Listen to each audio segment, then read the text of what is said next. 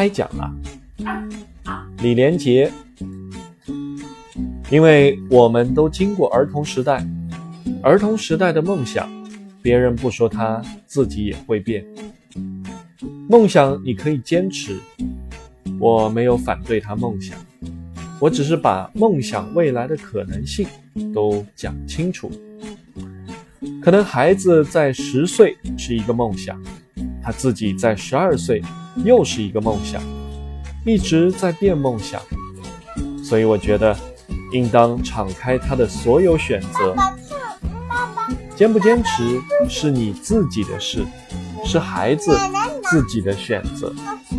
但是我要做父母的，要跟他分享两种可能。